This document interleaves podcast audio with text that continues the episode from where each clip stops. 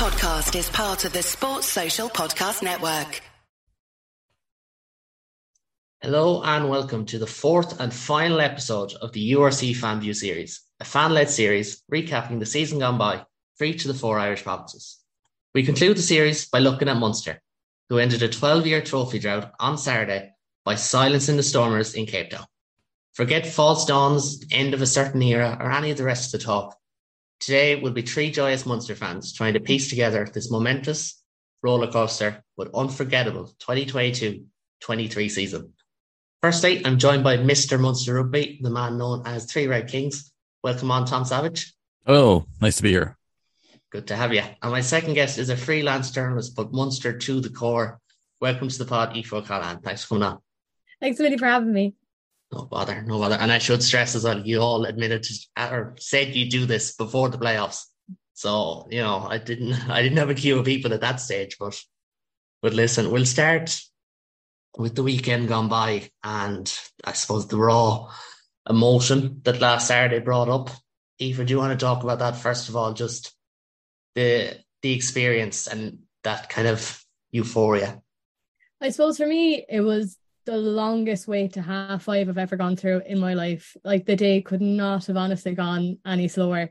And I was working till two o'clock beforehand. So I was trying to fill I ended up in like a garden centre with my mom and all that, just trying to fill the little gaps between. Um but honestly afterwards I think do you know for me I was so nervous going into it. It's where I was playing, do you know, to be honest, like um but like do you know, we've been there before and we've gotten to finals before and we've always like I don't want to say we've let ourselves down, but I just didn't want to get my hopes up too high in a way. Um, you know, especially after the last couple of games, especially the Leinster game, you know, everything being such close margins, I didn't want to go in saying like I had every I had every faith in the team that they could do well in whatever. But and I knew we'd show up on the day, but I didn't want to kind of put all my eggs in the basket too early on and get too excited to then come full time and be like, you know, gutted. Like so, but yeah. when that final whistle went, I I did cry, not gonna lie. I was one of the people that, you know, tear tears fell. And I think, you know, with it being in Cape Town as well, I think, you know, we didn't have that connection we possibly had in like previous years, you know, with the Heineken Cups and stuff being so close to home. I think with it being so far away and people knowing it could be unattainable for them to go, I think a lot of it, everyone was quite quiet in Munster, I feel like, about it, for my part anyway, you know. And um I think it was very much nerves of we could do this, but I think a lot of us didn't want to think too much on if we would, you know, especially yeah. with whereas it might be, you know, the old people's futures, you know, we like I think everyone was very you know, like normally, like I play rugby, I play with Dolphin, and none of my teammates wanted to go out for it. We were all happy to just kind of do our own thing. Nothing to the girls or anything like that. But um, a lot of us were very much like, you know, we don't know how this will go, and we don't want to be seen crying in ruins in Cork or whatever, like you know. So kind of coming away after, it was very much pinch me. Like I can't believe we actually did that. And It was only, I think, the homecoming and even watching the video from on Access Munster last night that it kind of started to sink in you know, that I actually started to be like, oh my God, this is actually like real, you know. So, but like, I just, I still can't believe it, to be quite honest. It still does feel real to me, you know. Yeah, and both Graham Rowntree and Peter O'Mahony said it'll take a while for it to sink in, but we didn't. I was the same, boat. I didn't really fully believe whether they do it. I knew they could, but I didn't fully believe whether they could or whether they would or not. And it was kind of recording the preview with Jeff, who was like, "No, they, will do, they'll do this. Like, I full faith." No, and you were in the same boat, Tom. So what was it like that kind of the the week as a whole? Because you were covering it in depth coming into it, but as well as that, just that eighty minutes or whatever it was, two hours, the whole Saturday. Like sum it up from your perspective. Yeah, it was it was a weird one because you know, uh, like you mentioned, there Reardens in you know going in to watch it in there, like in 2006, that's where I was for the Heineken Cup final, and like you look at the the memories I think people have, you know, across the, the years with all the gaps that, well, I, I don't think anybody expected the gap to be as big as, you know, from 2011 until now. But, um, it's kind of weird how everybody kind of ends up doing the same things, you know, when they're following this club, which I think is a, is, is a cool thing, really. As for this game, like, I knew that Munster could beat them. I knew that Munster were a bad matchup for the Stormers if things like the breakdown uh, set piece managed to hold. Um, just from a stylistic perspective, I thought that Munster matched up really, really well from the Munster side against against Stormers. Um, so then it came down to can they execute on the day, and, and some of that comes down to that, you know, kind of vague, kind of nebulous, you know, mentality kind of stuff, which people can talk about ahead of games, but unless you're inside the camp, you don't really know what the the vibes are. And I was talking to a few guys before the game, just kind of asking like, well, what what are the vibes like? And they were just like, we're going to do this, and it's like, you know, I think that sometimes it's that gets diluted in the aftermath of whether you win or whether you lose. You know, were you deluded or were you just hyper confident? I suppose that's what that comes down to.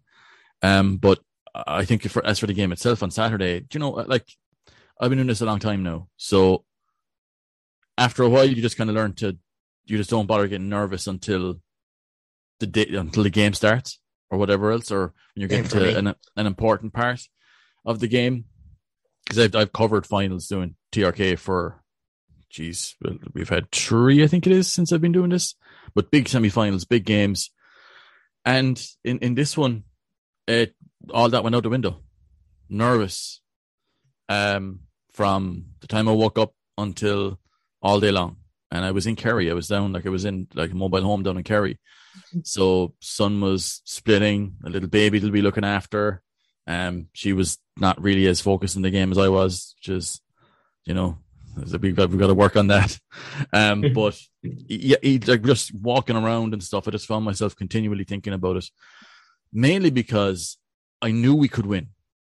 So that was the big thing for me was that every season that I've been doing this has ended with a loss and end of the road show's over and all that comes with that you know because i think when you're doing this stuff you can find yourself not meaning to and it's something that I, i'm aware of that i try not to do which is oh next year oh we'll do it next year we'll do it next year and sometimes with the nature of the beast you kind of end up in that space which is you can look delusional I think what's best about this year is is that nobody expected this. I certainly didn't. Maybe you did. Yeah. Um, at the start of the season, I was just like, okay, look, this is going to be a very difficult season. Uh, you've got guys, you know, a lot of young players who are coming in. I think that's been shown throughout the year how much they back youth consistently. New style of play. With that can be unpredictable. Bringing in, you know, bringing in a change like that after you know nearly five years, six years actually of, of, of a different way of playing. Um, to then see it turn around like it did, that's you know it's massive. I, I remember saying on a podcast, I think it was Provincial State of Mind or whatever. I'm not sure which one it was now, but um, that if you once you get into the playoffs, then you you, you wouldn't write them off. Anything can happen in the playoffs, but for Munster yep. to do it the way that they did was just remarkable. And um, you know the like yourselves there now when that final whistle went, I couldn't really shout because the, my my my daughter had just woken up she we put her to bed. She just woke up before John Hodnett had scored a try. So I was actually there trying to put her back to sleep as that happened. So I was sort of like screaming, like isn't just kind of like yeah, but like but not obviously making any noise. And then when um you know the final whistle went, my my partner had been out getting takeaway. So she was gone for 20 minutes. When she came back, I was a blubbering mess inside in the front room, like absolutely in pieces after it because you know you you, you wait so long and, and you know it's it it means almost too much sometimes you think when you're doing this yeah. stuff it means too much um but that was the big takeaway for me was just the emotion of it that it felt for me like 2006 and 2008 as it felt like it felt like that for me i think around that time i'm old enough now to be fairly crab it now when i was around at, at those days too you could kind of write off you know the league. Um, yeah. But the URC, I think, with the addition of the South African teams, is kind of beyond that. For me, it felt just like 2006. Um, now, whether that's because I'm after getting old and soft, who knows? But it was very, very special. And um, it felt like something memorable. Like I was at the uh, homecoming and uh, just a very cathartic experience. It was very, very good. Like, just again, something I think that when we come down to how it felt, just like the old days. No, and it's it was it was definitely special and it was different. I used the word different a lot in the preview with Jeff last week, where just I think it's the URC. I think there's just it's gone to another level, and because of that, expectations have changed. And like, there's a rivalry there now. The Stormers come to Thomond Park next year, having never beaten Munster. They've never lost to Leinster, but they've never beaten Munster. Like if you want to look at it that way, Yeah. you know, and that's that's not a dig before. I don't it is like, but They're going to think it is anyway. Don't bother Ah, look, maybe not the people who listen to this, but but anyways, um, it was it was special for a lot of reasons. But the fact that it was in Cape Town changes that as well because anyone who went there was forking out huge amounts of money and for the love of the for the love of the team as much as Anthem. But some people who did go went on the back of some some heartwarming generosity in your own group, Tom, in your own um, Discord. Do you want to talk about the Cash for Go scheme that sent a number of Munster fans down to South Africa? Yeah, um, that was again. I didn't really have anything to do with that. That just kind of started happening. I was, off. I think I was writing a preview or something at that point um, for the Toulouse Leinster or the Leinster La Rochelle game. This happened two weeks ago, three weeks ago, I think. After um, Munster won the semi final, um, we had realized that there were some people that were in the Discord in this in the TRK Secret Club who were at the Glasgow game and then decided because they won there that they were going to go to the semi final as well. Um, some people in the Discord decided that these people were our lucky charms, that they were there for Glasgow, we won, they were there for Leinster, we won. So, and they were like, well, what a shame we can't go to Cape Town, you know, financial wise, money wise, whatever. Because again, we're talking about a very expensive trip here. So, um, I think somebody joked we should do a fundraiser, crowdfund them to get them there. And um, yeah, three hours later, we had the price of tickets, hotels raised for the two of them, for Keelan and Patricia. Um, and they went down with uh, another guy who was with them at uh, the Aviva and uh, in Scotstoun as well. And um, yeah, they, they went down, bought the tickets that day, and uh, they were in Cape Town for four or five days, I think it was, and had what a time they had because after every game they would get a selfie with Craig Casey. Um, after the win in Glasgow, they did one with, with Craig Casey, and they had the you know the the woe hats on and a couple of other Yeah. stuff. They did the same in the Aviva, and uh, they finally got their selfie in this one as well uh, after the game, the win in Cape Town. So yeah, very very special. I think it just kind of reflects the um the mania that's in the TRK Secret Club, but also the fact that like I don't think that happens for any other club except Munster. Mm. Um, which again sounds a little bit triumphalistic, and I intended to. It should sound that way. But I think that- this week, I in think- particular. I think I think it's something that um that's kind of unique enough to Munster there to to fundraise people to send down because again there was people donated 20, 50 euro, 100 euro to get them, you know, and like we got the flights paid for.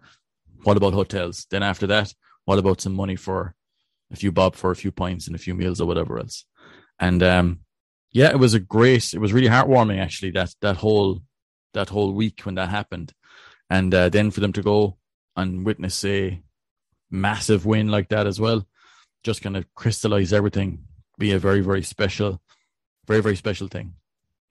Oh, it is, and it's for anyone. Like there was, I know Quinny was tweeting about his. I think his mother was down there, and there was, you know, loads of people. Like you seen Sean Payne was in with Rugby Travel Ireland, CJ hugging the lads. Like it's not just about the squad and the players, or the squad of players and fans. It's about the people who like just like from manage from management in the branch to, you know, again coaches, players, fans. Like it's it's it was a win for everyone in some ways in that regard, like because it's been so long, and obviously Peter O'Mahony and Jack O'Donoghue spoke about those who had passed away in the last few years, both Axel and Tom Tierney and among others, and spoke very well. And like that's kind of it makes you realize sport isn't everything, but when you have a purpose, you know, it, it changes things. And like this team has been through a lot. Like I think last year, the way they lost to Toulouse in the Aviva, you know, we were all there. I was walking, we got to lose the point. I did not say a word until we got to the point walking back. I was just shocked and heartbroken. It was one of those days. And then they start two wins in their first seven games. They lost to the the Welsh regions. And I suppose were you worried about what would happen this season after that opening block? We'll come to yourself first, Aoife, because it was like 14th place after seven games is it's not a great start. I think so, yeah. Like I obviously I was up in Musgrave Park for the two preseason games. So the Gloucester game and the London Irish game. Now I wasn't working, I was just literally there with um one of my pals. This is before my journalistic career kind of started to take off. Um so I think I was worried, but I think we were also desperately unlucky. Like nothing, timing wasn't going our way, luck wasn't on our side. We'd injuries, we had, you know, people off at automation series. So I think, you know, there just wasn't that like cohesion in the group. It was all very in and out and up and down and who's kind of going where. And I suppose like a lot of the pressure then kind of fell onto the younger people. Like, you know, I say youngsters as if they're like miles younger than me. They're literally the same age as me. um, but like that younger crop were kind of nearly thrown in at the deep end a little bit, you know, and you know, like I think confidence wise that probably didn't help them in a way. Um, especially with then you'd have like Conor Murray back, but like Conor Murray's gone again, or like, you know, there wasn't kind of a gel. And I genuinely think not to big up Páirc Uí Chaoimh with it being down the road for me and all that jazz. Um, but I think Páirc Uí Chaoimh was a massive turning point for them. I think it solidified the group. It gave them jokes going into that game. Everyone was like, "Oh, it's just South Africa. It's like it's just you know that we're doing this just to get the GAA back in our favor, or whatnot." Again, you know, it's kind of nearly. A lot of people just saw it as like a kind of promo thing. I personally did it. I thought it was the best thing ever because Páirc Uí Chaoimh is quite literally a ten minute walk for me. to So to have to grow up going to GAA games down in Páirc Uí Chaoimh or whatever, have rugby play down there. I I loved it. I thought it was amazing. But I think for that crew, I think it was an opportunity to show people kind of what they were made of in a way. And I think the fact then that they won, that they beat a South African side, knowing they have to go down to South Africa and play their top teams, you know, I think that was a massive confidence boost for them. And I think that stood for them. Yeah, and I suppose, but because we will talk about Páirc Uí Chaoimh in a bit more depth in a, in a few minutes, but that, that opening block as a whole, Tom, like were you, were you still convinced that they'd turn it around quickly? Because I know Denis Leamy was one to say, give us, you know, judge us on December or November or judge us a while later. And obviously, like a lot of people said it as well, including myself and probably yourself, like Mike Prendergast did have basically a month with this squad with very few backs gone into Ireland camp and they came out, they were a different team after in round eight. Like, so those first few games, were you worried or were you more confident that they'd, they would right the wrongs? Well, I mean, you, you, you would you would look at the pedigree of the coaches there, and you go, well, look, they, they, will turn it around. But I mean, there's always an element of of it being really unpredictable because when you're making the radical changes to the on the training side and on this, you know, the actual framework side that that Munster were doing, that can be unpredictable. It doesn't always have to end with things getting better. It can always get worse. Like that's the thing. Um, at the October break, Munster were 14th in the URC with some really poor performances along the way, but we can look back now and say, well, look, it all it all worked, but uh, you know, people would have had the coaches believed in what they were doing and that it would start showing results, but that was far from a guarantee. You know, you had to training like that can lead to injuries. It can lead to like when guys aren't used to that pace. Um, but I suppose you have to look at the guys who were involved, look at their experience, but also look at the the fundamentals of what Munster were doing. You could see that Munster were trying to pass the ball a lot more, a, a lot more consistently than what we had been doing. You know, under under Van Graan and Larkham, like people have this idea that we never passed the ball at all under the, under those fellas, but that's not true. Like we we we did, but we just didn't do it consistently.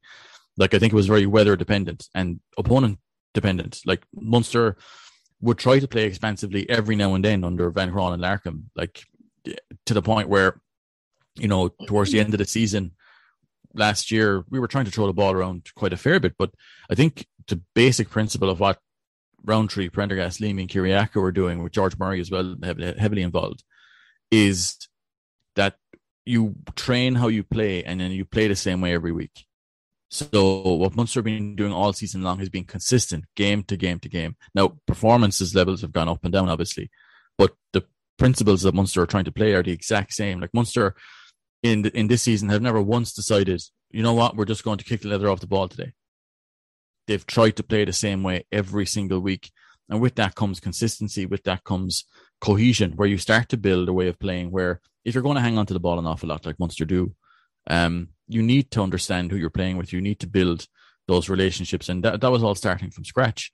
And I think that, as you said, there, the Páirc Uí Chaoimh game was that was that turning point because I was in the the press box for that one, and in uh, my first time ever there in Páirc Uí and the energy that you could feel from the crowd in that game being reflected back from the players was again like the old days. And after that game, the energy in the crowd walking out of the stadium back into the city was unbelievable. Like I was walking there, kind of stuck. I, I wasn't going to hang around for the media, and I never, I never do for post match interviews or what. It's pointless. And I, on the walk back in, it was packed. You know, coming down in, and um, just the energy from people. Just there was lads singing. There was the buzz. You know, like kids were there walking, like as in you know talking about the game and everything else, and how loud the crowd was that all builds something, not just with the players, but with the crowd as well. To go, well, look, th- these guys can win. These guys can produce, and um, yeah, from there it just kind of kept on. Little bits kept on clicking and clicking and clicking. Like that South Africa A game is probably a really good example of what Munster could do when things did actually click. And then, like the season then kind of fluctuated a little bit more again until it came to that playoff run at the end, which was again just outstanding, outstanding the way that they um they managed to to to finish it off while sticking to the same principles that they had in the very first game against Cardiff when things were looked rubbish, and then the second game against the Dragons when things were bad as well. They've been playing the same way, same principles each time. And just like obviously we we've spoken about there how important that win in on in Uí Chaoimh was for Munster in terms of their season. But as well as that, there could be big games in Páirc Uí Chaoimh to come. So do you think having that fixture being such a resounding success was important for the prospect of a URC final, which Martin and I spoke about, or a, I suppose, a Heineken Cup semi final, and just building the relationship with the the Cork County Board to to get games there. Start yourself, Tom. I think it's inevitable.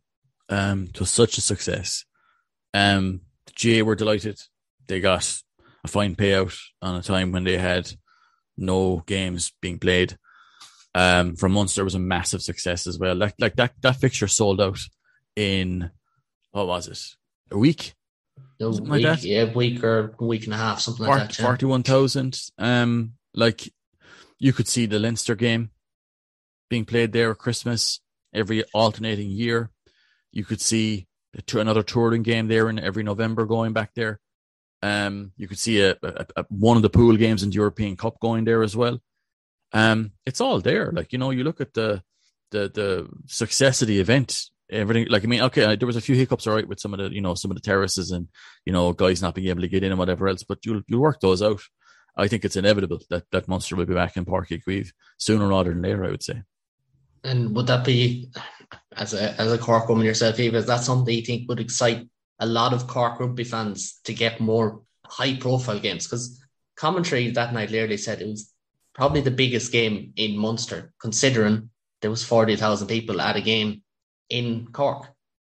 Oh, 100%. And I think like for Munster fans in Cork, obviously Musgrave Park isn't being used as much, which comes to a bit of disappointment for a lot of us, you know, and stuff. But look, then they're just, that's just the way it is, you know. But I think from like even just looking at just the stadium in general, I think it is the perfect spot to have it. It's so near pubs. It's so near. You've got the Marina Market. It's one of it's brought like that weekend or that it was like a Thursday night or something, wasn't it? And it, it just brought so many people into Blackrock, you know, in the piss and rain and just for like obviously for myself, I live in Blackrock. I have grown up. I walk my dog around Uí Chaoimh every single day. I watch them basically build the pitches through little little holes in Uí Chaoimh where I could see in from the marina and stuff. So like for me, it was massive because I never thought I'd see anything other than GAA be played on that pitch. You know, like there's like I grew up in a strong GAA family and my, you know, all my mum's side are all GAA players. I get trophy from my dad, thankfully. um, but like, you know, just even going to the game, watching them win it and it just being absolutely packed. You know, you don't get that same vibe in Musgrave Park, I think, you know, and like as like Tom said, coming out afterwards, you know, we headed up to so my dad would have played for Con So we headed up for um Points and Con then afterwards, and you know, my parents met all like their old buddies, and it was all like it was like old times, you know. So I think it's massive for Cork. It's massive for you know any prospects getting back in kind of the favour with the GAA that it did go so successfully that they'll want to hopefully do more with us in the future, you know, especially after I suppose the disappointment of us not getting the World Cup bid and Jay probably felt a little hard done by by that, you know, and like like for Uí Chaoimh, it was a massive opportunity to bring in a few bob, especially with the fact that there's no concerts or anything happening in in there this year, you know. And like they could complain like, oh, they'll tear up the pitch or whatever. The pitch was perfect afterwards, you know. So like I think it would be it would be a shame for the GAA to not want to go down that route again after how successful it was. You know, even for like their food venues and everything inside, like the bars were packed, everything, but everything ran smoothly. There was no hassle from what I like saw from my end and stuff. So fingers crossed they'll actually want to do it again because I think it'll be a massive missed opportunity if they don't. Yeah, and hopefully it's as Tom said, it's sooner rather than later. Like, and it is inevitable because, like, so after that game, Munster won seven of their next ten. Um, two of those losses were by one score to Toulouse in Europe. And I was going to just talk about Europe anyway, but as well as the Páirc Uí Chaoimh thing, we could it could be a European game that we see there before anything else, in particular a semi final or quarter final. But Munster, I suppose there was the possibility of Challenge Cup rugby. They admitted as much themselves, and now they'll be top seeds in the Champions Cup next year. And the teams they could be facing are Toulon, Bayonne, Exeter, Bath, or Bristol, depending on how the London Irish situation goes. So we'll go to yourself first here, Tom. Do you think, do or firstly, do you want to just touch upon Munster's European campaign as a whole, but also look ahead to next year because there's a nice draw there. There's a chance to to build on something. Well, we're 100% getting Bath without question. 100%. Is Bath, is Bath the new Castres? Is that what you're saying? Yeah, no, it's it's it's the narrative. It's the narrative choice. It's 100% going to happen, and probably Toulon. That's what I'm going for at the moment, anyway. Okay. Um, but yeah, no, uh, I think the European campaign overall, it was was actually pretty good. You know, I, I think that where Munster were at the time, um, not at the level to to to trouble Toulouse like to a point where we where we would beat them, but we gave them a right rattle in um over in in, in Toulouse, and I think the weather in in Thomond Park that day uh, actually helped Toulouse more than it did um more than it did Munster. Um, but I think it was a pretty decent campaign overall. You know, I think Northampton, I think we've seen this year, are a better team than they were given credit for. Um, I, I think Toulouse obviously as well. Look, they, they had a disappointing loss against Leinster. I think Leinster are a horrific matchup for Toulouse for whatever reason, you know. Um, because I suppose Leinster are very good, but you know, you look at Toulouse for whatever reason, they just never works for them against Leinster. Um, but they are flying really well in the top 14 and they'll be there thereabouts to win that as well. So I, I think that Munster did really well, relatively speaking. Um, as you said, they only lost by a score to, I think, a really good Toulouse team. Um, but I think you look overall at, at, at uh, next season, it's set up there for Munster to, you know, top the, the, the, pool one way or the other, um, and get that home quarter final, home semi final, um, or home around the 16 game if they're going to be doing that next year. I am not actually sure what the format is. I think it's penciled in all right that they'll do it on oh. one leg. Well, if they get you know that run of home games to the semi final. I mean, who knows? Do you know, like as in to have two games maybe in Páirc Uí Chaoimh or whatever else, that'd be really good. Um, one certainly if you get to a, a home semi final. Um, you know, I, I think overall, I think they'll they'll be looking at that European game as being something of a springboard. Bar how it ended, you know, you look at that round of sixteen loss against the Sharks was fairly dire, but when you look at how the season turned around in the two weeks after that game, um, you know, it was something of, you know, you, you lose that game, but I think what Munster got off the back of it was actually far more useful. Obviously, you want to win every game, but I just think that the maybe the that loss, you know, kind of really cauterized what they were looking to do, you know. So, yeah, look, I think overall a decent campaign, nowhere near good enough, you know, to not, to not make a quarter final, semi final. That's what this team aspires to. But um, I, I think looking at next year, it's all set up depending on you know again I think if it's a Bayonne getting in there and maybe Bath or whatever Munster should be looking to put away both those teams, you know, and, and finish top of that pool and go. I know obviously it depends on injuries and whatever else, but like um to really double down on the momentum from this uh, from this league win and, and go from there.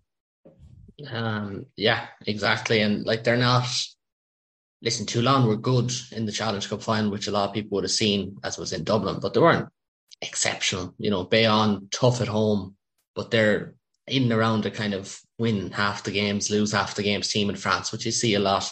Exeter going through wholesale change, Bath for the narrative, as you said, and then Bristol, a lot of change going on there. So I suppose next season, Aoife, would you have the same optimism that there's a, a home quarter final, home semi final there for the taking?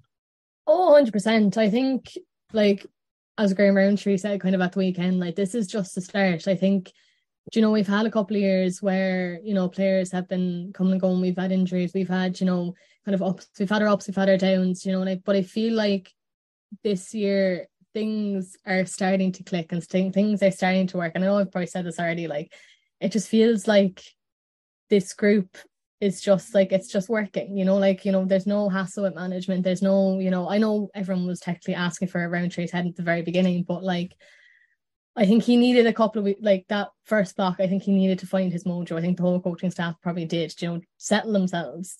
And i think it's actually working for us to say now i don't want to you know get my hopes up and all that jazz again. Um but i do have i'm going into next season i'd say a lot more confident and i think especially with the draw i think going in with the confidence of it's there for the taking rather than, you know, having to look at these big South African teams being like, oh, you know, we'll have to see. You know, I think this leaves us with major optimism, I think for sure. And that's that's all you can ask. Well, it's not all you can ask for. We could ask for a double or another star or whatever, but we won't talk about that. Um, like, and then we all know how Munster season went from there on. Um, they went and they they lost to Glasgow in pretty unconvincing fashion. They lost the Sharks. I think there was just a bit of run out of juice there in that one. Um, but the squad reset. They didn't lose any of their remaining five games, all of which were away from home. And like we had the outstanding moment, we had Jack Crowley's drop goal, we had, you know, John Hodnett's strike and Alex's turnover in the in the final. Like, what do you think we learned from the path to the final? And I mean from the whole way back. So from that Glasgow game on, as as a final block of games, what do you think we learned from them, Aoife? Um, I think definitely one thing I want to note for everything. I think winning the Grand Slam for Peter completely revitalized him. Like I, so we have a bit of connection to Peter and Peter's family being from Blackrock. My dad would have played with his dad, so you know we're number one Peter O'Mahony fans in this house. Um, but there was a couple of times in that first start of the season where like my dad would have been like, you know, Pete's heart isn't in it anymore and all that. And you know, that would being the local lad, you know, that would break your heart a little bit. So to know like him see him do so well in for Ireland and then to have him come back, you know, so revitalized and have that kind of mojo in him again was unreal to see. And then I think another thing as well was putting Jack back in that 10 role. I think like, okay, he was okay at 12, but like I think the fact they kept switching him in and out, I think he got kind of not I don't want to say confused, but I think, you know, he needed to find his position. And I think like he was good in 12, but I think he was a lot more comfortable in 10. And I think when they did swap him out mid match, I feel like he was kind of like, oh shit, like where do I go? What do I do? kind of thing. And even like I remember I was sat up when the games Musgrave Park, I was sat up behind his family and he had a few kick calls go against him and like even his family were kind of like feck's sake, Jack, you know, why did you do that? Not hang him out to dry or anything, like yeah. But I think like, you know, his him being back in 10, I think he found confidence in himself again. And you could see it with like the drop goal against Leinster, that crossfield kick to Calvin Nash. You know, he kind of in the last couple of games he kind of grew a pair. And I don't know, was this like him being like, right, this is my last kind of shot to put myself ahead of Ross Byrne in the Ireland peckings that he kind of was like, right, you know, it's all or nothing in these things. But that's massive for him, both going into a World Cup and going into next season. It means that his confidence will continue to kind of go up and up. Um, another thing was obviously having RG back, like a man of that size, you know, like having him come back into the frame was, just phenomenal. I did cringe every time I saw him take a turn in that pitch at the weekend. Not gonna lie, I was like, oh my god, his knees. Um, yeah. But to have a man of a his stature, like him being able to just go up and literally catch the ball with one hand in the air, like just you know having him back, and I think having his experience you know, of being in a World Cup, like the experience you know in that position, you know I think that 100 percent you know gave us that extra push, and I think even once like you know we took the sting of being out of Europe, I think everyone knows just turned to that URC title, and I think there was massive fight there and they thought like you know this this is our chance and if we fall then like you know what like we've we've done all we can kind of do. So it was like if they lost you know where would Munster be right now you know? So I think we're I think I think the Leinster game was huge as well because like everyone like not gonna like everyone had Leinster tip to win that you know? Like I like yeah.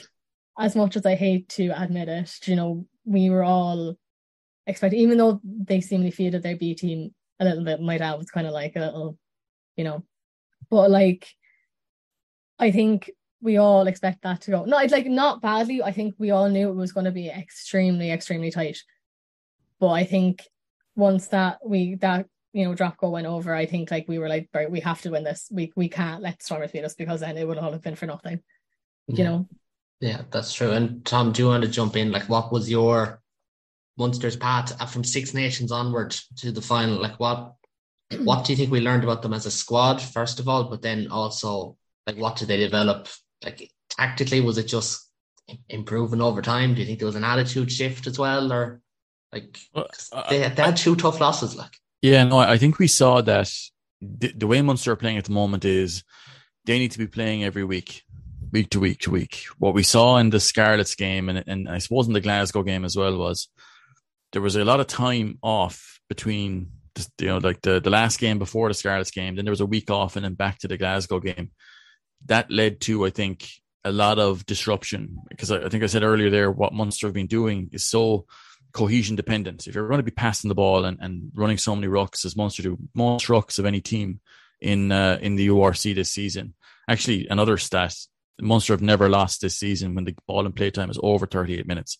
So, like, that's a team who there's lots of the fitness has to be right, but you've got to be able to play with the sort of, you know, I know continuities and I'll, you know, cliche at this stage, but they do pass the ball an awful lot. So when they were off for those, you know, the few weeks around the Six Nations test window, things seemed to degrade a small bit. And, you know, I, I think what they learned is that they need to be on field and I think you look at the from the run from the you know the first Stormers game to the final, there was a very settled team. Mm. They went with who they wanted at ten, and they went and, and they ran the whole like the back line was very settled. The pack ended up being very settled as well.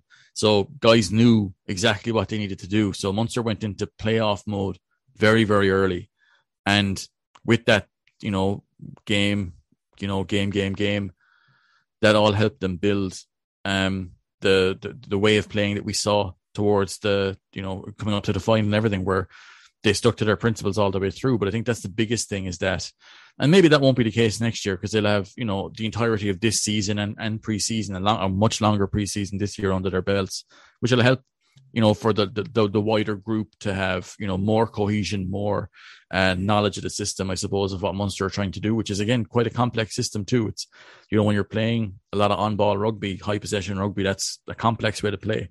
So that's a, a, a big deal for for for Munster. I think it shows in how they went to that final, just how I suppose comfortable on, on, on the ball they were. That was the big thing for me, the development of their confidence in both themselves and the way that they were playing. So uh, that was a, a huge a huge positive for me as as the end of the season. Yeah, hundred percent. And like we probably don't get a chance to say this line enough, but Munster won the URC 1914 win over the Stormers in Cape Town. Like again, we don't need to remind people, but it's just it's just nice to keep saying it. But I just jumped to you first on this one, Tom. Like you spoke very well about the difference between Munster, an on-ball team versus Stormers as more of a counter-attack and threat team. So how did Munster first approach that game, but how does that kind of differ from previous finals where there was heartbreak and just a sense of just they never came out of the gate at all?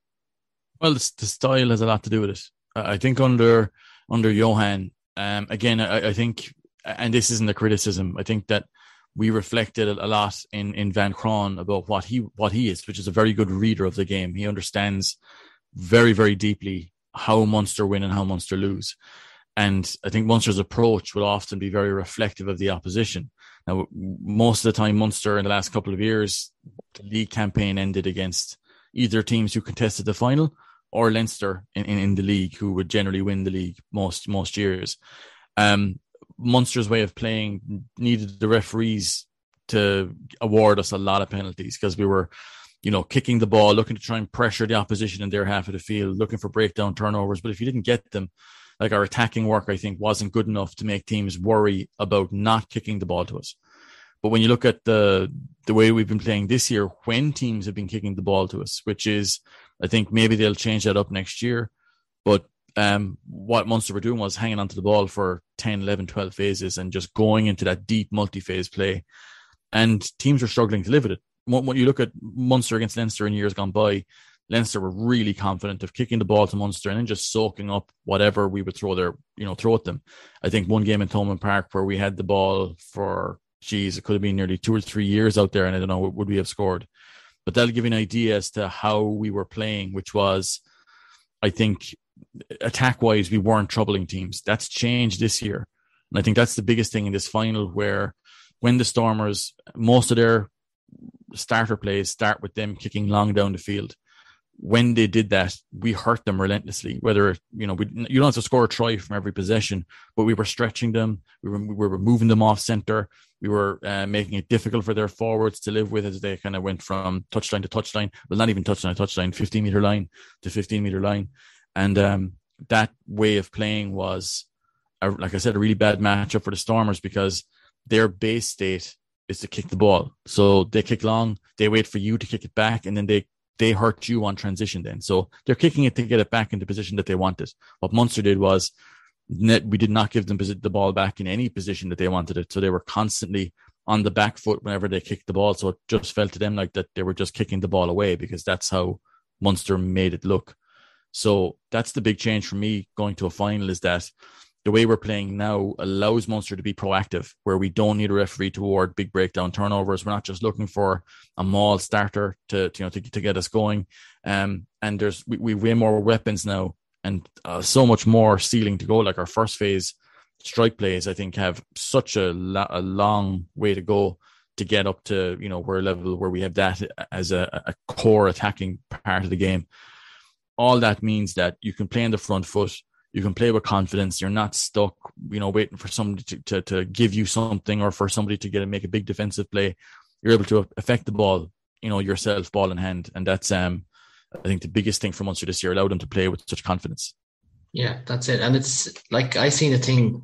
I don't know who wrote it. To be honest, I'm not going full like Eamon Dunphy here, but I don't know who wrote. It, but someone did say it. Munster made a poor start. You know, falling seven 0 behind. I wouldn't agree. I think they could have easily went 19 0 up at half time. Very easily. I thought they started brilliantly. I think I think it was Denis Leamy on Access Munster who just kind of said, Right, it's a mistake, let's go, let's go down and score and equalise. And that's exactly what they did. Like that's a hundred percent Munster battered them. Munster battered the Stormers in this game. The, like the score, the, the scoreline just didn't show it. Like it flattered the Stormers. Munster were, you know, I think you look at that first half, could have easily scored three or four tries, got over the try line twice um, three times actually. Like yeah. Munster battered them. It's just the scoreline didn't show it. I think that's the most exciting thing because you could say the same for that game against Leinster where we, we battered them there too. And like that's how far this team can go. Is that next stage now is converting all of those chances, and that's where we'll see this team kind of really kicking up onto the next level.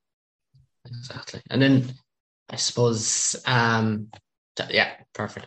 Um, Aoife, as a as a fan there, like, is it possible that we can overstate the magnitude of the victory for Munster, like as a club in province? But even as Tom was saying, Tom's had to hop off there, but like in terms of the confidence that has been brought with all this, like this this is huge, fair enough for fans and everything. But for the province in general, this is massive, surely, isn't it? Oh, it is, and it's it's bringing you know even fans back into it again because you know we've had so many years the heartbreak and the being there thereabouts you know, always the bridesmaid, never the bride, um, and all that jazz.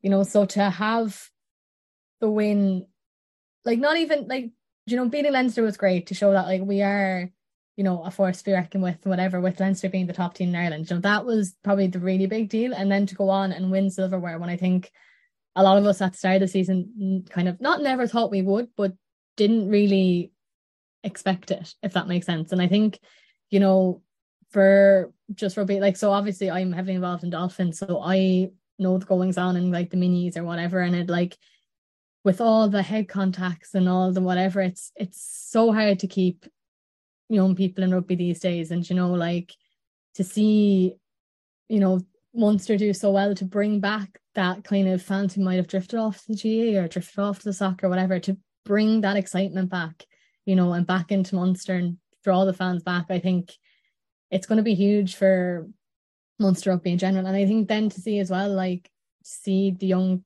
girl players doing so well and to see them, you know, interacting with fans, the homecomings and you know, interacting with fans kind of online and whatnot. Like I think that's gonna draw people in then again, you know, not even in from fan perspective, but from like, you know, if I was, you know, when I was seven or eight years old and like if social media existed, it sort of did. It was like Bebo, but you know, mm-hmm. but like if social media existed and I was able to like interact with Ronan O'Gara, interact with Peter Stringer, like, you know, like players through now with the younger people, I think that would have gotten me into playing rugby a lot sooner. And I think it's it, the tide is turning, I think, down here for sure. I think the new crop is coming up, but I think it's it's something we shouldn't be fearful of and stuff. I think they're very much in it to win it, basically. Like, you know, so I I I've all faith in it and I think this is a huge stepping stone for rugby and Munster for sure. It was, and you talk about that connection, and I, like, I was slow to get access Munster, and it's we said we talk about, it, so we will we'll do it here. But like, it's been unbelievable. Like, even for the connection, the amount of times an Access Munster video drops, and obviously the last couple of weeks is different because the games that they were. But it's like, oh my god, it's here, and it's you know people are talking about Peter O'Mahony's speech, or if you're me, you're talking about how Jean Kleyn hugged a lad. Like that's these things aren't relevant, but when you get to see them then as a fan after a big game, it's like, just I, I love this. So like, I suppose it's it's easy to say as younger people like this is the kind of content that we consume, but like, how do you think it helps with the fan base? And even like, if you want to pitch for people to go and get it, you can. Like, I'm not going to stop you, but like, is there anything there that any highlights even that just makes you think like this is exactly what we want to see? Well, I'm I'm a sucker for a sports documentary anyway, like 100%. Like I'm, you know, I got into Formula One because of Drive to Survive, and I like, you know, didn't didn't rate the golf and the tennis one. Now I did like the golf. That's one, fair. Tennis one I couldn't get into, um, and I'm I'd be I'd consider myself quite a I'd be into tennis a little bit, so I that they kind of let me down. But I think like it was needed. I think when so from obviously with my degree, so I have masters in journalism, and I'd be fairly into my old social media and whatever I have been since the old One Direction days way back when, you know. um, so I suppose I've always felt like I was very tuned in on what people should be doing, how you should be promoting things and whatnot. And um I before Access Munster, I always kind of felt like Munster were that little bit behind. Like I used to always love what like Connacht did and what like Ulster did, you know, for like their different TikToks and whatever. And you know, it's a way of making um making players accessible to I suppose the plebs as you might say like jump like do you know like because you know you, you're so used to seeing players on this parapet of like oh only you know Michael Corcoran could talk to them from RTÉ or whatever you know so like yeah it's making them accessible and like humanizing them a little bit so that you feel like you can relate to them so that's why I always liked you know how Connacht and Ulster did their social media so then when Access Munster kicked off. Now, I always kind of knew it was in the pipeline because I would have been in college with um, Andrew Fair, who would have okay. been um, one of Munster's uh, videographers. Now, he's since uh, left Munster and gone elsewhere. So, Andrew, if you hear this, hope you're doing well. but um, Andrew was in college with me and he did his, he was mad for the whole kind of pay per view kind of thing. That's kind of where his interest kind of peaked and he was with Munster at the time. So I had a I always had a little feeling that Yeah. he was kind of looking into all these things. And I think he did his dissertation on it and stuff. I always kind of had a feeling that it was kind of coming. So kind of when it did, I was I was delighted because like I've been watching um oh the last barbarians thing there like last year the year before when Rod was coaching like they did a whole Yeah. mini series on um I think it was on YouTube And yeah, I just- think it was at Rugby Pass, if I'm right. yeah, yeah, yeah, yeah. So I just thought that was fantastic because you know, once again, you're getting access to these, and I think like you're a lot more relaxed when you know it's just them filming you as you go about your day, kind of thing. Do You know, I think players tend to, you know, tense up or whatever when a microphone is put in front of their face. Do you know? I think because it Apart is- from Paddy Patterson on, Yeah, on sorry. Virgin Media. bar, bar him and bar bar John at the weekend, you know. Yeah. Um, but like, I think, you know, like, because media training comes into it. When the microphone's put in front of you, you go straight into your, you know, I have to say the right thing to keep Munster happy. Whereas I feel like with Access Munster, it's an opportunity to see things from a whole different side, you know, and to see like you know, like I always find I always find it fascinating just to see like them going about their day to day. You know, I grew I grew up in the YouTube vlogger era, so like you know, being able to see that just always fascinates me, and I think it's a massive coup for Munster to do it themselves. Like I think that reflects so well on Munster that they want to do it themselves. They want to set up an own platform for themselves so that like everything is Munster. You know, there's no outside resource and there's no Netflix, there's no Prime or whatever getting involved. Just so they can keep it as authentic and as they can, you know, and it's four quid a month. Like we're like, you know, as everything else is going up in the world, like Netflix, I think has gone up to like 12, 13 quid or something, or your bloody like Disney Plus, and I'm honestly considering getting rid of it. But you know, for four euro, like that's the price for coffee for a month. Like, do you know what I mean? Yeah, exactly. And it, at, during the busy times of the season, that's two videos a week, hmm. usually at four quid a month, which is not a lot. But it, like, listen, people want to buy on other things, that's fair enough. But like, as you said, it kind of humanizes the players. Like we talked about Peter O'Mahony's speech earlier. Like there was a moment of Keith Earls and Conor Murray after the game. On the latest one, there was like one thing I noticed was like the leaders that have stood out, the likes of Jim Barron, Craig Casey, guys like this, and then even Jack Crowley as well. And it was a weird thing, but after, before the Leinster game at half time, they showed the halftime talk. And Peter O'Mahony was like, Don't be a hero. We win this as a 15, as a unit. And the man standing beside him happened to be Jack Crowley, the man who was the hero of the hour. And it's like, it just adds a bit of perspective to these things. And, you know, Graham Rowntree going around can in hand, laughing away, happy as Larry, RG Snyman making the massive trophy look small. Like all these things, like they, they just, they really humanize the players. And it does drive that connection, I do feel like, because if you're watching that the whole way through, it just like you would have watched the the Sharks game in mm. Europe and they were absolutely battered at halftime. Like they were they were wrecked after half after 40 minutes. Do you know? And then to see that and then to see the Leinster game and how that unfolds, like it's it's brilliant. And like I suppose we don't want to just move on to next season so quickly because this season was incredible. Like never forget it. Um, but we, will because a couple of questions related to this and one of my own. So, like next year, Munster will enter as top dogs. So, just quickly, do you think there's anywhere they can they have to improve or need to improve? But most importantly, like what sort of players are you most excited to see or to watch? Well, firstly, I just really hope that everyone comes back from the World Cup unscathed. I can't That take. ne- that's not going to happen. That never I happens. can't take I can't take any more injuries. I swear to God. Like there was some days when they'd be like, "Oh, squad update," and I'd literally scroll down to the injury list and just get longer and longer and longer. So, and all at second row. uh, yeah. So fingers, Yeah. fingers crossed. We all come back in one piece. That's all. I, that's all I want. That's all I hope for. Um, do you know what? I'm really excited to see John Ryan come back. I think is one of them after a stint in New Zealand. Do you know? I think he's kind of having like his like revitalization kind of era a little bit. So it'd be really good to see. And the fact he's getting started regularly for the Chiefs. Like that's just I think a lot of us kind of saw him probably going out there and just, you know, just going out there for the sake of going out there. He got signed kind of thing. And like Yeah.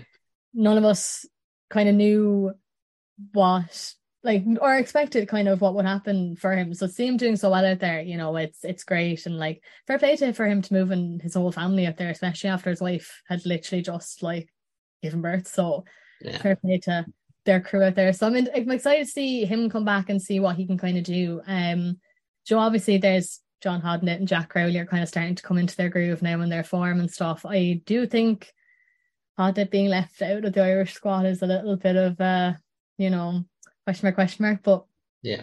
we, we move. Um, but for me, I think as a scrum half, like I'd love to see Paddy Patterson get more time. I think he has a game really kind of similar to Craig Casey. So I like I I was like a Conor Murray super fan back when I was small, not gonna lie. um, but then as I got older and I started playing kind of myself and saw Craig Casey playing, I kind of realized no, I much prefer Craig Casey's ball out, go, go, go kind of style of play. And I think Paddy Patterson's quite similar. And I think he was kind of coming into his groove as well, like kind of come Páirc Uí Chaoimh and whatnot. Um obviously then he got injured, which you know wasn't ideal, but I'd love to see him get a little bit more game time just to see what he's kind of made of, you know, and see if he's an option there for the future. You know, if Conor Murray retires or feels like he should go elsewhere, I think you know having blooding kind of new players and stuff. Edwin Edogbo was another one. Um, you know, he's from he's from Cobh, so you know another Cork boy to kind of support and Yeah.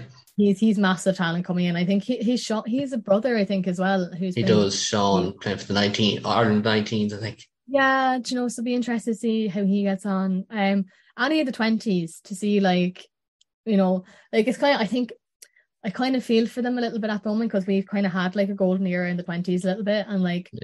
we're running out of room within the provinces a little bit at the moment. So I do feel for them. Um, but I think, you know, hopefully we'll be able to keep some of them within somewhere. do You know, I know we throw a load into academies and everyone kind of forgets forgets about them a little bit, but I think there's like even just seeing that game against England in Musgrave Park, like that was a fascinating game to watch and seeing like Brian Gleeson and stuff like that. So fingers crossed we can keep them around. And then I think I, ha- I have to give a shout out to Kendellen, my boy Alex, who only lives over the road from me. Um, do you know, I think he had a fantastic kind of start to this year. And I think, okay, the whole head knock thing kind of maybe knocked the steam and probably knocked his confidence a little bit. And I felt he kind of came back a little nervy. But I think he's kind of growing back into it again and getting kind of back. It's, I feel like confidence has been a major word for this like entire Yeah, season, to be quite honest. And I think, you know, like the heartbreak past season, I say for the old ones, and I think for these young ones, I think this season was building that confidence, building that base for them that they feel like they can go out with the old. I feel bad calling them old timers, but like you know, the players that have Grand Slams and have Lions tours and whatever, like you know, Yeah. throwing them in with them and having everyone connect. I think, and like I think that's one thing my dad said about like all the traveling they had to do for the last couple matches. I think that yeah, like as much as we complain, you know, never playing home and all that jazz, but like I think it grew like it brought them together as a team, one hundred percent. But I think there's a lot, there's a lot of good, you know, players coming through the the bloodline. So fingers crossed we can actually keep them is probably the main thing really at the moment. That's true. And Peter Manny has said a few times, he said touring's the best part of rugby. And like he, he even mentioned it over the last few weeks, like having gone away from home and going to South Africa. So that's testament to the lads he's with as well and to the morale in the camp. I had an answer here for myself. I, I knew well you'd all each touch another Thomas. You know, like I did when had Edwin Edogbo down, I had Alex Kendellen down. Patrick Campbell is another one. If he can find his way in, like hope to God Keith Earl signs on for one more year. Like we all want it. Like everyone wants to see it. But then you have Earlsey, Andrew Conway, Zeebs, Nash, Daly, Mike Haley. So it might be tough for Patrick Campbell, but he's a he's an exciting player.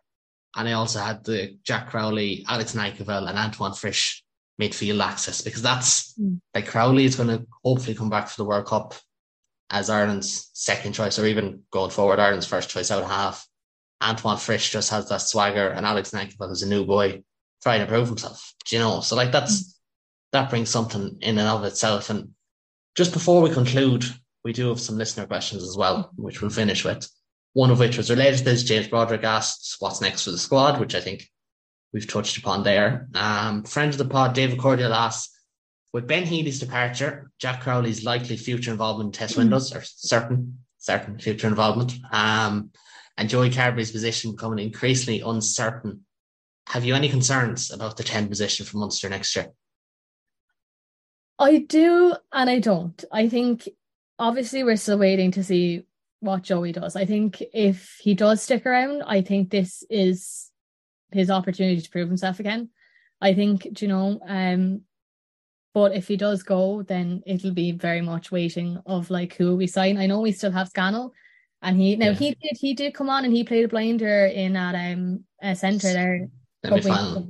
Yeah, he did. He yeah. played very, very well. So, you know, he's not one to kind of just be like, oh yeah, he's like third choice and kind of just kind of brush him off. He is he is still there and he is tipping away and he still does have that talent. Um but it is gonna be whoever we kind of sign or if, you know, we bring someone up from because I, I did go back for the laugh last night, kind of go through obviously the main squad and then I was went on. They don't have like an academy list, it's still down as the Munster A team and that's still mm. kind of old. So it's got like all like Chris Farrell and Dan Goggin and everyone's still mm. on it and stuff. Um so there's no one else kind of really listed as like a pure out fly half like so it's I think Tony Butler is the only one yeah. within the system that's yeah. not not of the main the main trio. Yeah, and like you know, he hasn't gotten much time on pitch and like okay, obviously it's different. We don't know what they're really doing in training and stuff like that. Like, but yeah. I think from pure, you know, going straight off the bat of going straight into next season and say Joey's gone, it'll probably be Scannell in at 10, I presume. Um, or mm-hmm. you'd want to presume.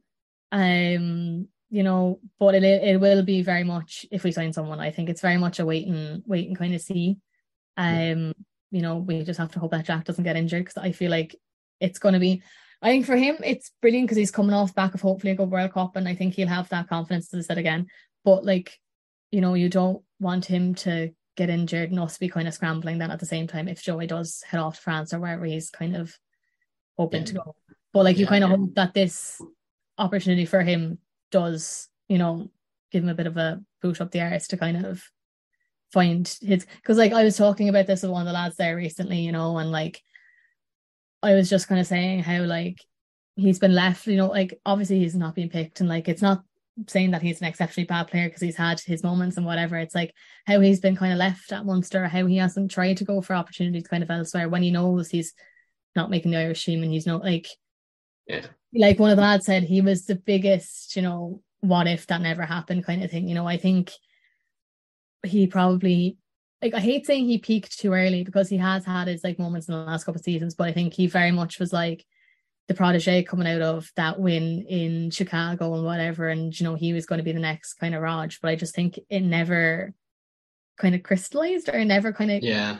No, that's fair. Injuries was a lot of it, wasn't it? Like, yeah, like he spent two years basically injured. Yeah, know? so like it's very much like does he want this opportunity with Munster? Do you know, like he hmm. like I'm not saying that he's probably not putting in the effort. He probably is. You know, we we don't know obviously and stuff like that. But like, I really hope if he does end up sticking around, I really hope that it's he somehow you know gets himself back into the frame of mind of like I can't actually do this if that makes sense. Because it'd be a shame to have him stick around and him just be kind of like out in the fringes because he he is a good player. You know, you'd you'd hate just for him to so even from a mental health kind of standpoint, you'd hate for him to feel like yeah, he's just kind of there for the sake of being there. You know? Yeah, yeah exactly. And listen, I, I do hope Joey bounces back and has a good has a good record with Munster if he does sign on. If he does leave, his contract is up the end of next season. So be it. You know, that's that's, that's his decision as well. Um, final final question. Dara asked if we does the win at the weekend speed up the plans for the coaching ticket going forward. Like they've already won that URC, but then at the same time, maybe it doesn't change anything. They're still gonna try and push on, I suppose. Yeah, I think like I know for them they're saying like, oh, this is only the start and stuff like that, but I think they've found their groove in how they want to play. I think very much. I feel like it's very much it's simple rugby they're kind of playing. Like they're they're not doing anything bar Jack's odd kick here and there. Like I feel like it's very much like you know just keeping. I I feel like Stormers did force us to play a lot tighter at the weekend, a lot flatter. Um, but I think it's just keeping. I think they found their formula of what go is going right for them, and I think it would be a shame to kind of change anything. Now, obviously, that will change with players and who's available and whatever. Like if they may have to tweak things here and there, but I think they have their vision, like the, especially after the win. I think they have their vision of where they can go and where they want to go, and I think it's just sticking to what they know and sticking to what they know they're good at. If that kind of makes sense. It's all it's all about the making progress week on week as well. Like you know, Mike Prendergast has used the term green shoots a lot of progress, and he's right. Like, and they, they did show, and even like I think Calvin Nash said the last day, like like they were nearly comfortable to the fact that there was going to be a cross kick at some stage in the match because he had said all week, "I'm going to I'm going to put my hand up at some stage, and you're going to get the ball to me."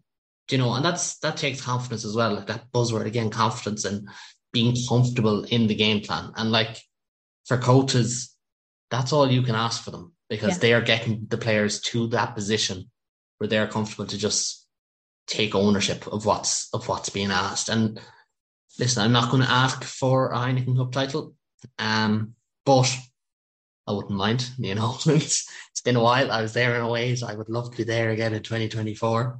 But I think I'm, I'm, I'm old one. I think at this stage, 100. percent ah, I'm 100 percent old one after what my parents did. Um, but no, it's even funnier. Like I was thinking about the um the homecoming and whatever after the match, and I was like, oh, surely they like they have to do like the open top bus and like the the Shane Daly was asking for it in fairness. Yeah, the back the back of the Lowry at like the end of like well when they when they won the Heineken Cup that year they came to South Mall in Cork because obviously it was um Deccie Kidney was head coach so they came and did a massive thing in Cork. And I remember I still clear as day remember it like and I was like surely we'll have that. We'll all be out in our you know pennies. We're doing the Irish by birth Munster by grace of God t-shirts back then. I was like surely we'll get all that. And like obviously it was great to see Thomond packed out and it looked great up there but I was like I was like, there wasn't the same vibe as years gone by, yeah. you know. I was like, it was good, but I was like, I want that, like, you know, you see the scenes in La Rochelle and the port. Like, I was like, I want that absolute like carnage. Yeah. Everyone out in the street. Now I was chatting to one of my friends and she was like, No, Aoife, she was like, that was hundred percent like a health and safety move. I she was like, I don't think open top buses are considered safe anymore. And I was like, No, but like you want like Craig Casey hanging out over the side, like, you know, with like someone grabbing his belt buckle so he doesn't fall off or whatever, you know, like just bringing everyone together kind of thing again, you know, and I think Europe will hopefully do that next year. Do you know, I don't want to get my hopes up and all that jazz because I always get very disappointed when things don't go my way.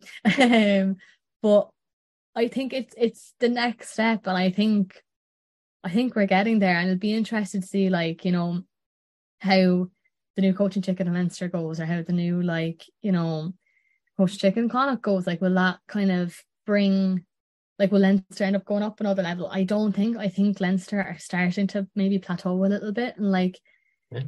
it'll be interesting to see how they go next season after the heartbreak of like like they came away of like of all people to win silverware in the four provinces like you know I don't think a lot of people expected Munster not gonna lie there was people saying Munster were the fourth best province after three games the season. Like, and you know, what, yeah. what can you judge after three games?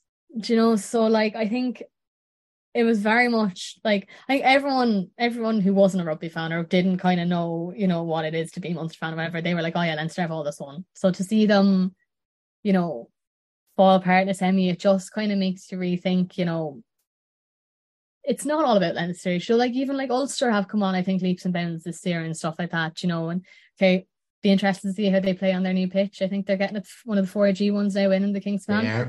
Um yeah.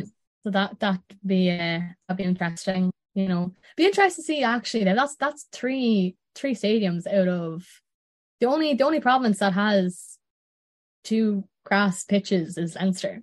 Yeah. And they have Donnybrook as well, which is 40 if they did if they use it for the odd preseason friendly. Yeah, yeah. But even but, at that, like yeah, I I do you know what I used and I used to rate it back in the day until I played it. So we play a couple of games in Musgrave Park with Dolphin and um do you know what when you when you start playing on it you do start to like it. It is great on a, a dry day. It does make the ball move a lot faster. So it'll be interesting to see how Ulster find that or how like, you know, Connacht kind of get settled in and sports ground and stuff, you know. So I think I think provinces will be a lot it's gonna be a lot tighter, I think, between the four provinces next season for sure. Yeah. So that. Yeah, that's that's a common question I've asked over the last few weeks. I didn't ask it here, but like of Ulster and Connacht in this series as well was is the gap just getting so small that like the difference between being potential league winners and being potentially fourth to the provinces is nothing. And it really is. Like Ulster mm-hmm. lost to Connacht by what was it, four points or three points? You know, Munster beat Leinster by two points, Munster win the league by five points. Like it's it's nothing. you know, it's it's really nothing. Yeah. But but that's that is all we have time for. I've I've kept you long enough. Thanks to Tom and to yourself, Aoife, for coming on board. And thanks as well to all the contributors I've had on for this series. We'll round out this season's content with a final season review podcast coming next week. And then we become more sporadic before driving right back in for the upcoming Rugby World Cup, which is just 14 weeks away today at the time recording. So thanks to everyone for listening. And if you like what you see or hear, please do subscribe and you can find all the links to the channels below, including an article on Munster's URC win. But for now, until next time, take it easy. Sports Social Podcast Network.